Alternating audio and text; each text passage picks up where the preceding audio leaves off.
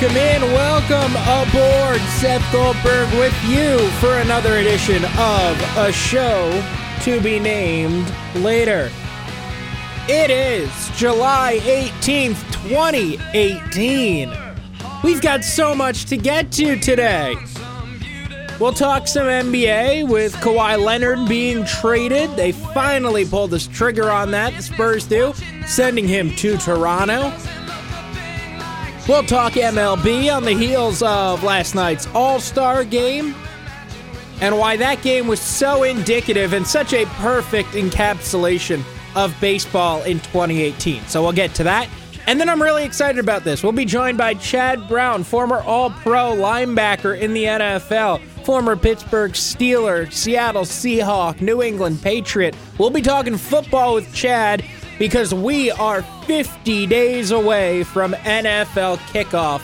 That is coming up later in the podcast. So, really excited about this. We're going to go a little bit long today, but uh, it should be a good one here on a show to be named later.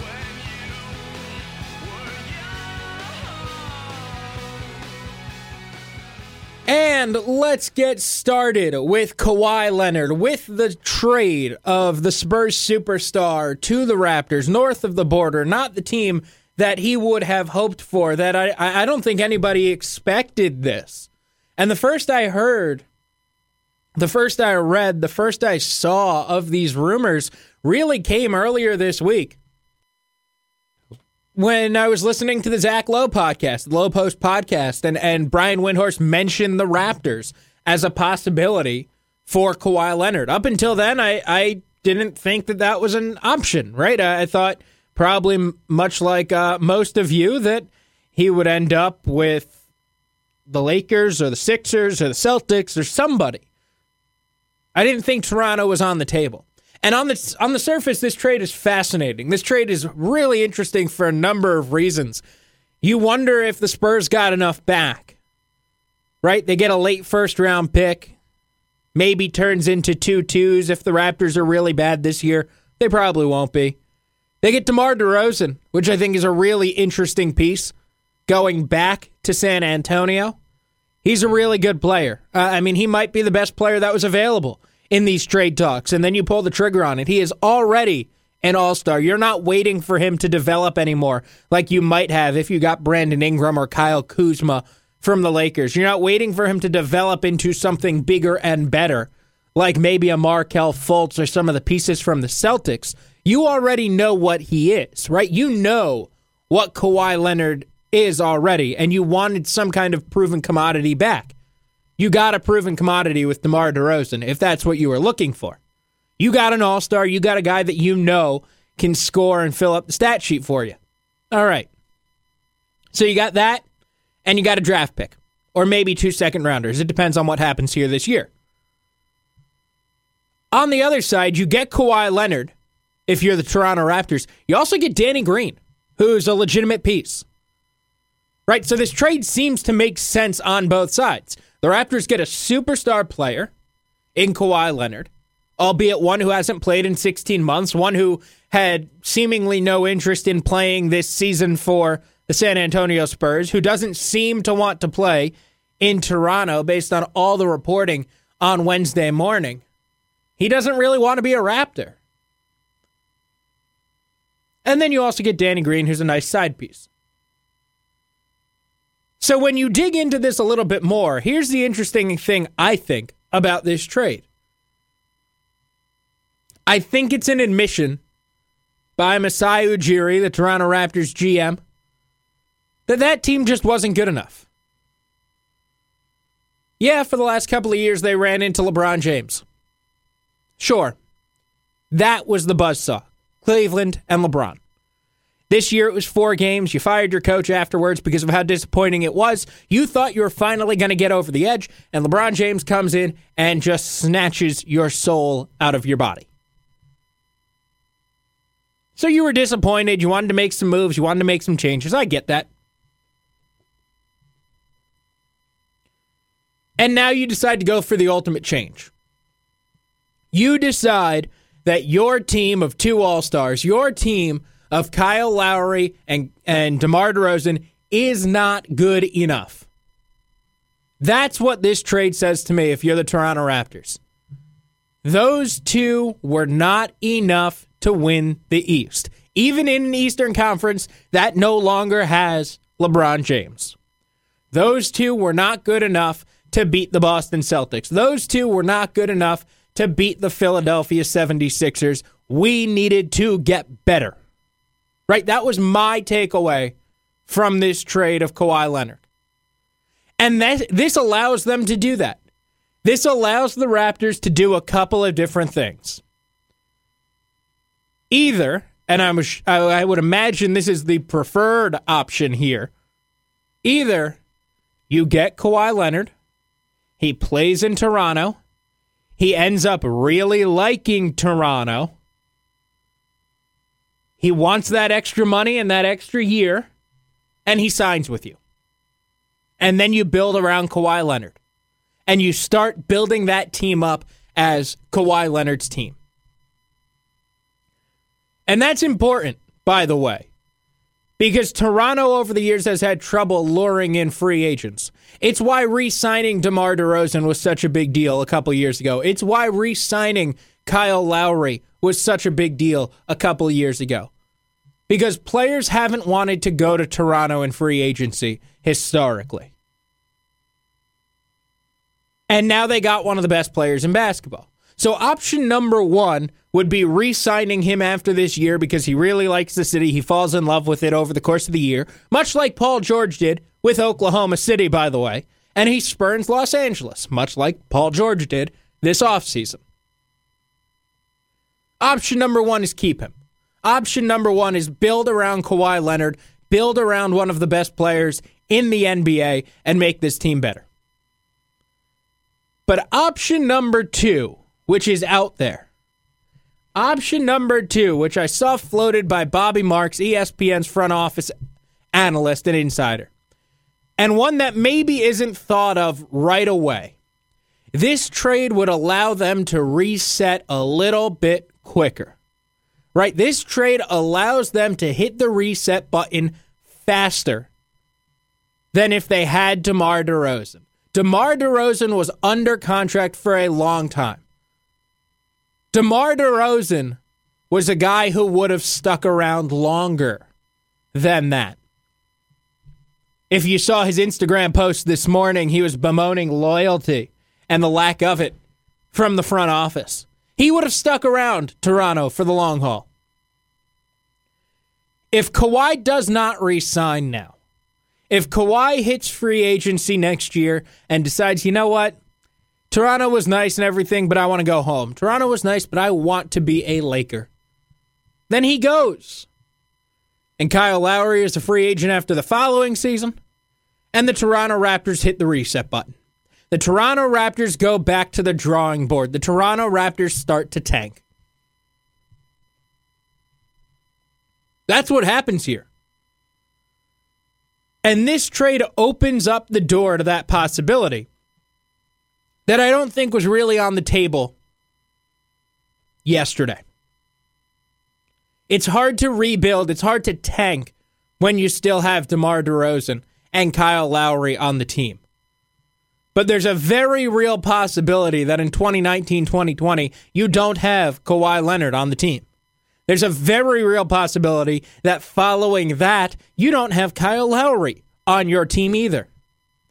This opens the door for them to hit the hard reset button. And I think that that can't be overlooked if you're a Toronto Raptor fan. There have been so many hard resets. There have been so many moves made in the NBA in order to reset, hit the draft lottery hard, and get a superstar. And the Raptors have that chance now by trading for one. It's a rental, possibly.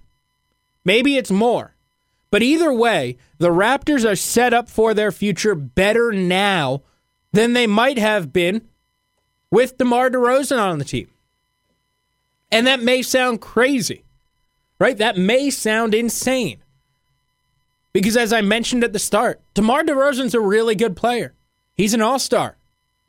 He's a guy who's going to do really well in San Antonio. and that San Antonio Spurs team will still be really good. Add DeMar DeRozan onto the team that this year won 50 games without Kawhi Leonard, and you made them better.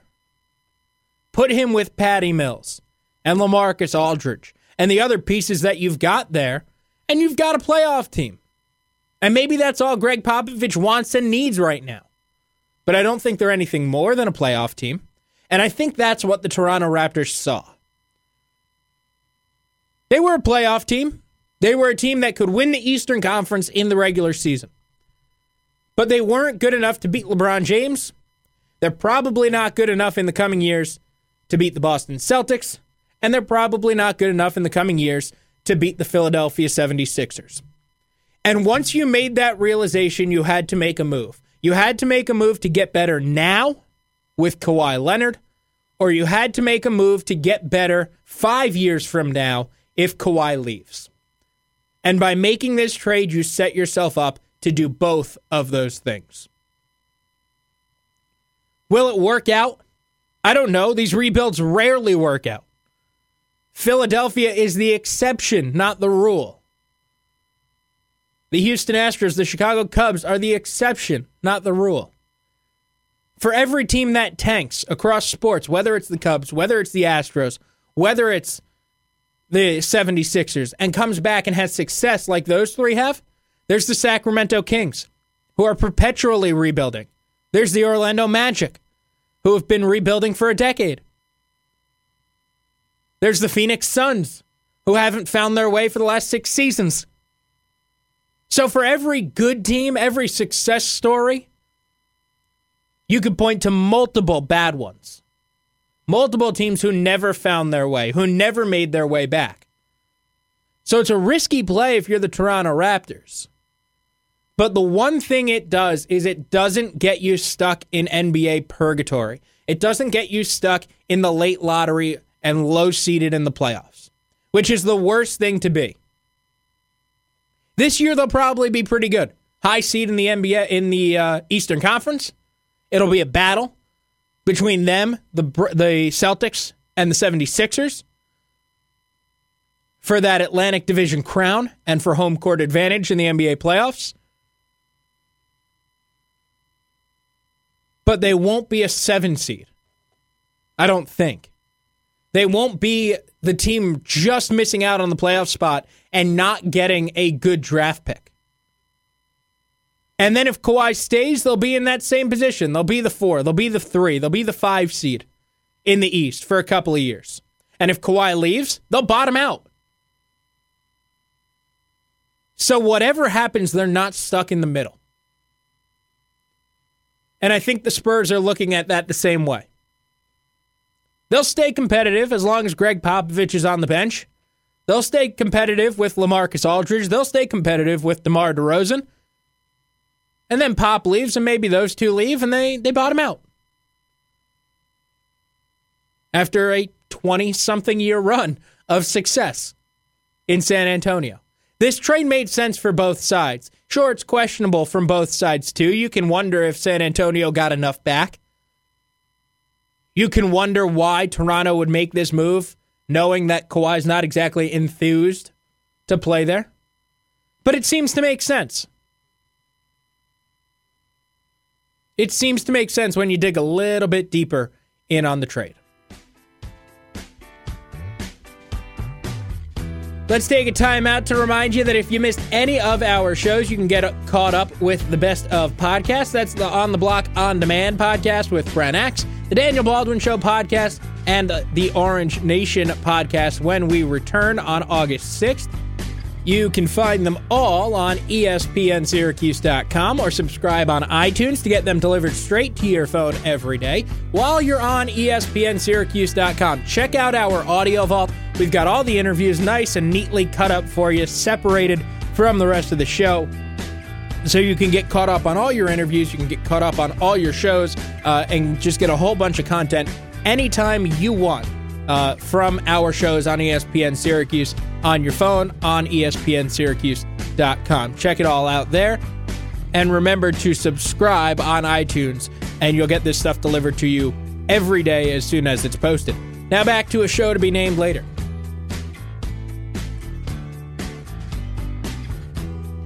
All right, so we are back here on a show to be named later and really excited to talk some NFL football with our next guest, Chad Brown, a 15 year NFL veteran, all pro linebacker with the Steelers, the Seahawks, the Patriots. Uh, Chad, thanks for coming on. How are you today? I'm pretty good, Seth. Uh, thanks for having me on. Absolutely happy to do it. And uh, 50 days out from uh, kickoff to the NFL season, it, it, feels like that time of summer where we're getting rolling. And, and I thought I would start here because I know we're a couple weeks from training camp, but as as somebody who's been in that locker room, who's been through this these rigors, what's going on now? What's what's the player routine like now when you're a couple weeks out from getting together with the the rest of your guys? Well, the off season has changed, you know, so much. Uh, no, gosh, in ten years since I retired, but this time of year, uh, players have kind of finished up and wrapped up vacations, and hopefully, I'm sure every coach and general manager would say this. Hopefully, they're you know focused in on their training and trying to get themselves ready for the start of training camp. So you don't need to be in you know Super Bowl shape when you show up, and there's always those guys who are going to say I'm in the best shape of my life kind of thing. But you need to show up for that first day of training camp, uh, prepared mentally and prepared physically for the, the rigors of training camp so you don't miss any time due to things that you could have taken care of by working harder or working in a smarter way during the off season. Now, Chad, one of the interesting, I think, pre training camp stories came down yesterday with the Rams signing Brandin Cooks and, and giving him that extension before he plays for them. Um, and, and we, you know, you could talk about that extension and, and, you know, bat that back and forth. But one of the things I'm really interested about is uh, they've got Aaron Donald out there, who's one of the best players in football, and, and haven't locked him up yet. Um, is that something that you know Donald may look at and say, "Hey, you know, I've been here a couple years, and, and the new guy got his money." Is that is that a problem? You know, when you when you do something like that. Uh, I think naively it, it can, but Aaron Donald is, is smart enough to recognize that that his deal is such is going to be such a uh, huge deal, going to eat up such a significant part of the salary cap that those kind of things take time. I think the Brandin Cooks deal, while I don't have all the particulars, seem to be a much more uh, simply done deal. Um, you know, when we talk about the Aaron Donalds of the war, world, the Von Millers, the you know elite quarterbacks of the world, anybody coming to that twenty million dollar range per year per season the, the club is obviously going to take their time and not be just cavalier with that process. So um, I would think Aaron Donald has enough business savvy and background, and his representatives can help him understand. You know, it's it's going to happen. Clearly, you're the best defensive player in football, so don't be upset the fact that someone else got a simple deal. Our deal is going to take time, just simply due to the complications involved and, and making it work for both sides. Yeah, and, and you talk about Donald being, you know, the best defensive player in the game and, and maybe the best offensive player in the game. Le'Veon Bell, you know, still out there, still still waiting for his deal. And it seems like he's fallen into a similar place that Kirk Cousins was in uh, a year ago. And, and, I'm curious what your thoughts are with Bell not reaching uh, a deal, not reaching a long term extension with the Steelers. And, and if he plays this year, it will be playing out a franchise tag once again it's unfortunate for for Le'Veon that you know there isn't he's you know unfortunately being slotted as a as a running back, but considering all the things that he does for the Steelers offense, you know uh, his offensive weapon designation, I think he's asking for uh, is fairly appropriate. And when you think about a guy, you know, going back a few years, a guy like Marshall Faulk, who, you know, ran for 1,200 plus yards, you know, had somewhere, you know, 70 plus receptions a year, things like that, the things that Le'Veon Bell does, you have to think about the importance of that player to that offense. And uh, the franchise tag, I understand that it's been approved by the union and the owners as a way for owners to be able to try to retain their best players. And usually uh, it ends up working out okay for the player. But with a position with the shelf life, the short shelf life that running backs have, the amount of touches that Le'Veon Bell does every single year, um, I think he's getting the short end of the stick for this. I know the second best running back salary after his 14.5 million that he's going to get this year with the franchise tag is only six million with LeSean McCoy, but I think he is certainly worth more money to that, particularly what he does for that Steelers offense. Yeah, he certainly seems like, and it, it feels like at some point he'll get his money, right? I mean, maybe not from the Steelers, but he'll, he'll get paid by somebody, wouldn't he? He will get paid, but the issue for running backs again is the, the the short shelf life of them, and once those touches start to stack up as they are with Le'Veon Bell, what team is going to give you uh, $75 million guarantee and spread that over five years? I don't think teams would feel very comfortable with that length of a deal. So he'll get a good deal, and I think he will get paid, but he will not get that guaranteed money, that large sum guarantee that he's looking for, uh, just simply due to the position that he plays. Now we're talking with Chad Brown, a 15 year NFL vet and all pro linebacker. Now he's doing uh, some analyst work uh, with Westwood One, with uh, the ESPN on, on the FCS and college football and the Pac 12 network, and, and also out in Denver. And you're hosting on 1043 The Fan. And I mentioned Kirk Cousins earlier and the quarterback carousel spun, and Kirk lands in Minnesota, and Case Keenum lands with the Broncos, and, and it seems like they got their answer to quarterback after after Peyton Manning retires. What is the feeling out there in Denver with Case Keenum and, and moving forward in that route? I think there is some optimism after the last two years of, of quarterback play for the Broncos.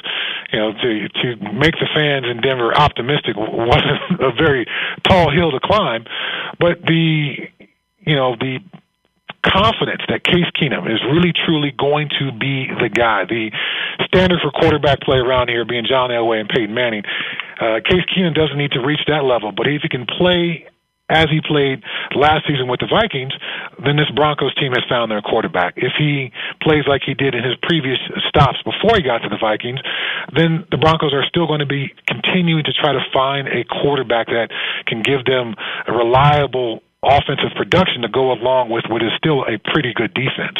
Yeah, you mentioned the defense, and, and I think that from the outside, and, and I certainly looked at Denver this way. I, I mean, you still got Von Miller, and, and you've still got that uh, ferocious front and, and everything they can do. They really seemed like a team that, if they had better quarterback play, they would be absolutely a playoff team, if not something more. Can they bounce back to that this year if Case Keenum, as you say, is what he was the last couple of years? Going into last season, the number of question marks for the Broncos were were huge.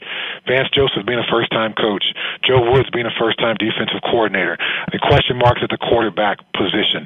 Uh, there, there was just so the offensive line. You know, was it going to be better? All those question marks going into the season, and for the most part, those things are still question marks.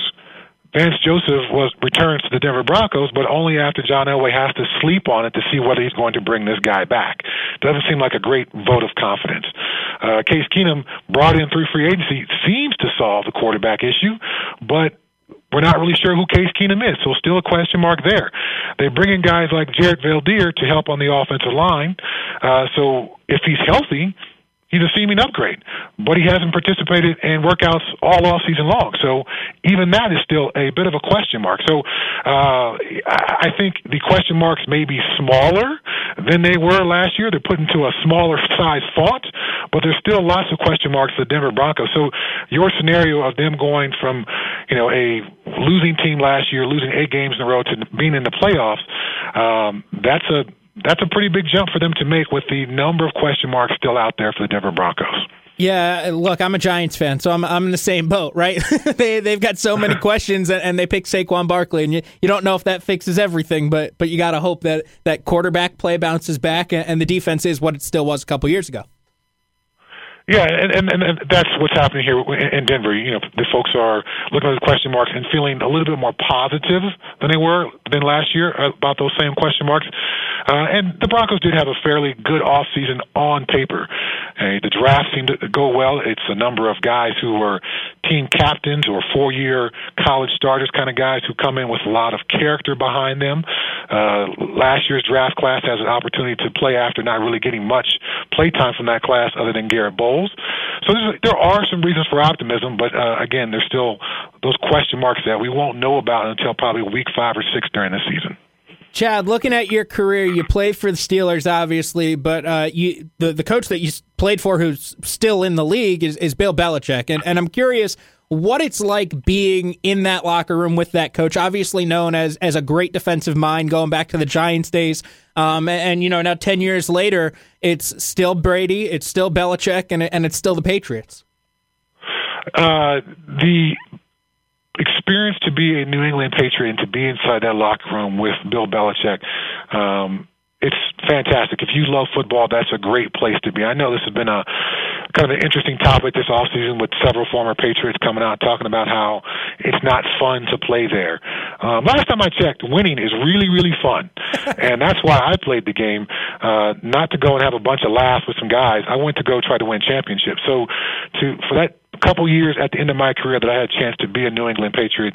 Um, I value that time. It was a, an incredible experience to uh, be coached by such a dedicated group of coaches, to be coached by Bill, Bill Belichick, to be in the same locker room as a guy like Tom Brady. And then in year 15 of my career, my last year of playing, I am in a linebacker room with myself – Junior Seau, Tedy Bruschi, Mike Vrabel, Roosevelt Colvin.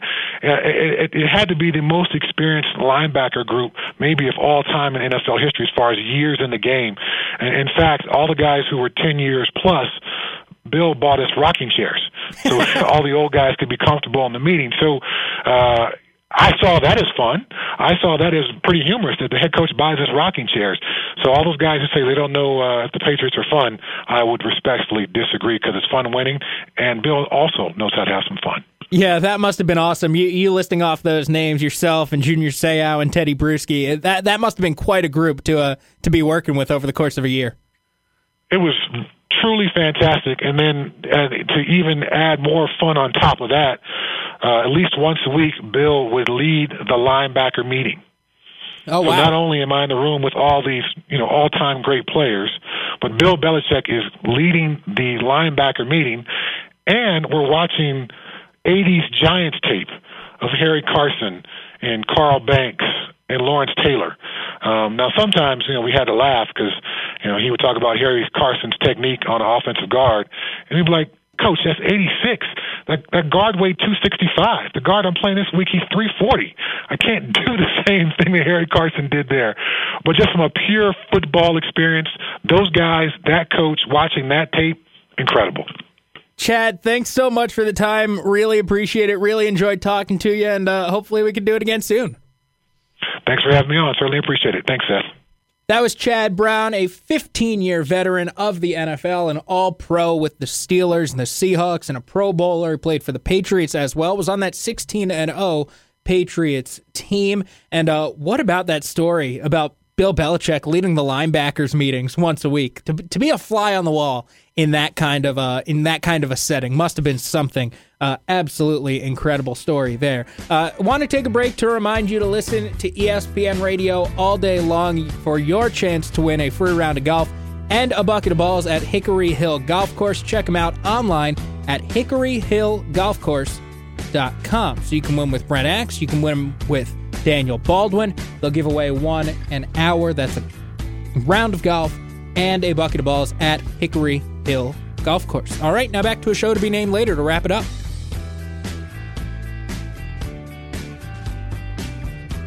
All right, let's wrap up the show today with some baseball talk and last night's All Star game. You know, I'm sitting there watching, and I couldn't help but think last night that that game, that All Star game, was such a perfect summary and explanation of what baseball is, has become this year, 2018. What baseball is right now. It, it made all the sense in the world. It was a snapshot of the game that I, I don't think could get more perfect than last night. You had a bunch of pitching changes.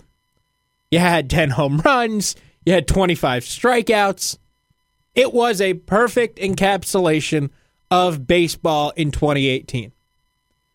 And I don't know whether that's a good thing or a bad thing. I mean, I would imagine that all star games and exhibitions like this would and should show you what the game is like at a given time. I'm sure that if we go back to the 60s and 50s, we would think the same thing, right? Wow, this is baseball in the 1950s. But with the way that baseball has changed over the last decade, that game last night felt like just a perfect snapshot, right? Just a perfect indicator of what baseball is right now. Aaron Judge hits a home run, Mike Trout hits a home run, Astros dominate at the end. It made all the sense in the world. It was 2018 baseball. It was this season. You had a bunch of pitches over 98. I think every pitcher who came into the game threw 98 miles per hour or faster, except for like Jay Happ. You had hard pitches, you had home runs, you had strikeouts, you had uh, the stars doing what stars do. It was incredible to watch. I love baseball. I watched the All Star game last night. I enjoyed the All Star game last night. But I know that there are a lot of people out there who don't like where baseball is going and probably hated last night's All Star game. All I say to that is is that's too bad. I mean, that's what baseball is. And baseball and the All Star break obviously lend itself to a lot of conversation. It's the midway point. It's time to reflect. Should we ban shifts? Should we add the DH in the National League? And that's a discussion for another day because I do want to focus on the All Star game, but I will say very quickly no, don't ban shifts. It's short sighted and stupid. And yes, please add the designated hitter in the National League. Pitchers can't hit. But one thing I really liked about last night's All Star game, to get back on track here, I really liked watching the telecast and hearing from players in the middle of the game. That may sound silly, that may sound like a small thing that doesn't matter all that much, but I really liked hearing from players during the game. Having those players mic'd up, talking back to the booth was really great. You saw something about Mike Trout, right? You heard a little bit of what he's like. You got to know Bryce Harper a little bit. I thought Francisco Lindor stole the show. I thought Francisco Lindor was awesome. He was just like a little ball of energy. He was mic'd up, the camera on him at all times. He goes over and gives Eugenio Suarez uh, a little kiss on the on the leg where where his he got hit by a pitch. Right, he kisses his hand and then gives him a little tap. And then, oh, by the way, he caps off the inning by catching a pop up and yelling, I got it, I got it, I got it, I got it, as loud as he can right into the mic. I thought it was perfect. I, I thought that was a great indicator and a, and a great way of showcasing some of the best players in baseball. And they pick Mike Trout and they talk to him about the Angels and they talk to him about this season and being a Philadelphia Eagles fan. You get to know this guy a little bit more. They talked to Charlie Blackmon, and I thought this was the funniest thing. He he's moving around so much, and he and he's walking around in the outfield, and he's looking over his shoulder left and right. And the, Joe Buck's just like Charlie, like, what's up? You you all right there? And he basically just says, I get bored in center field. I get a little bored out here. So I got to like kick grass and think of things to do. It was funny. It showcases their personality. It felt like a perfect thing to do in an MLB All Star game. Show these guys off, showcase them. You already showcase their abilities. You already see Mike Trout and Aaron Judge hitting home runs and Max Scherzer lighting up radar guns. But let's get to know them. And we did last night. We heard from Trout and Harper and Lindor and Blackmon. You heard from Manny Machado in the dugout after getting off the field in, in what might be his last public appearance as a Baltimore Oriole. I mean, that was just fascinating to watch play out last night. You get to know these guys on a bit of a human level a little bit more. And I think that the MLB All Star game last night did a really good job of that. Yeah, it was a snapshot of baseball in 2018, for better or for worse, whether you like that or not. Home runs, strikeouts, hard throws. That's what baseball is right now. I like it. I enjoyed it. If you didn't, you didn't but it was a snapshot of baseball and a showcase of the game's best talent. And I think in that regard, baseball succeeded last night. Baseball won last night by doing all of that. All right, that does it for us today on a show to be named later. Thanks again to Chad Brown, the All Pro from the Pittsburgh Steelers and New England Patriots and Seattle Seahawks, who joined us earlier in the show to break down some NFL and talk some football with us 50 days out of the NFL season. I am off tomorrow, but we will be back on Friday to wrap up the week and get back here on a show to be named later.